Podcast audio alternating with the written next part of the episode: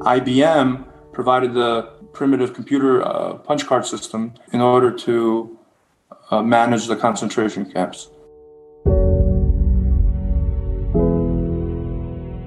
And they are now at it again.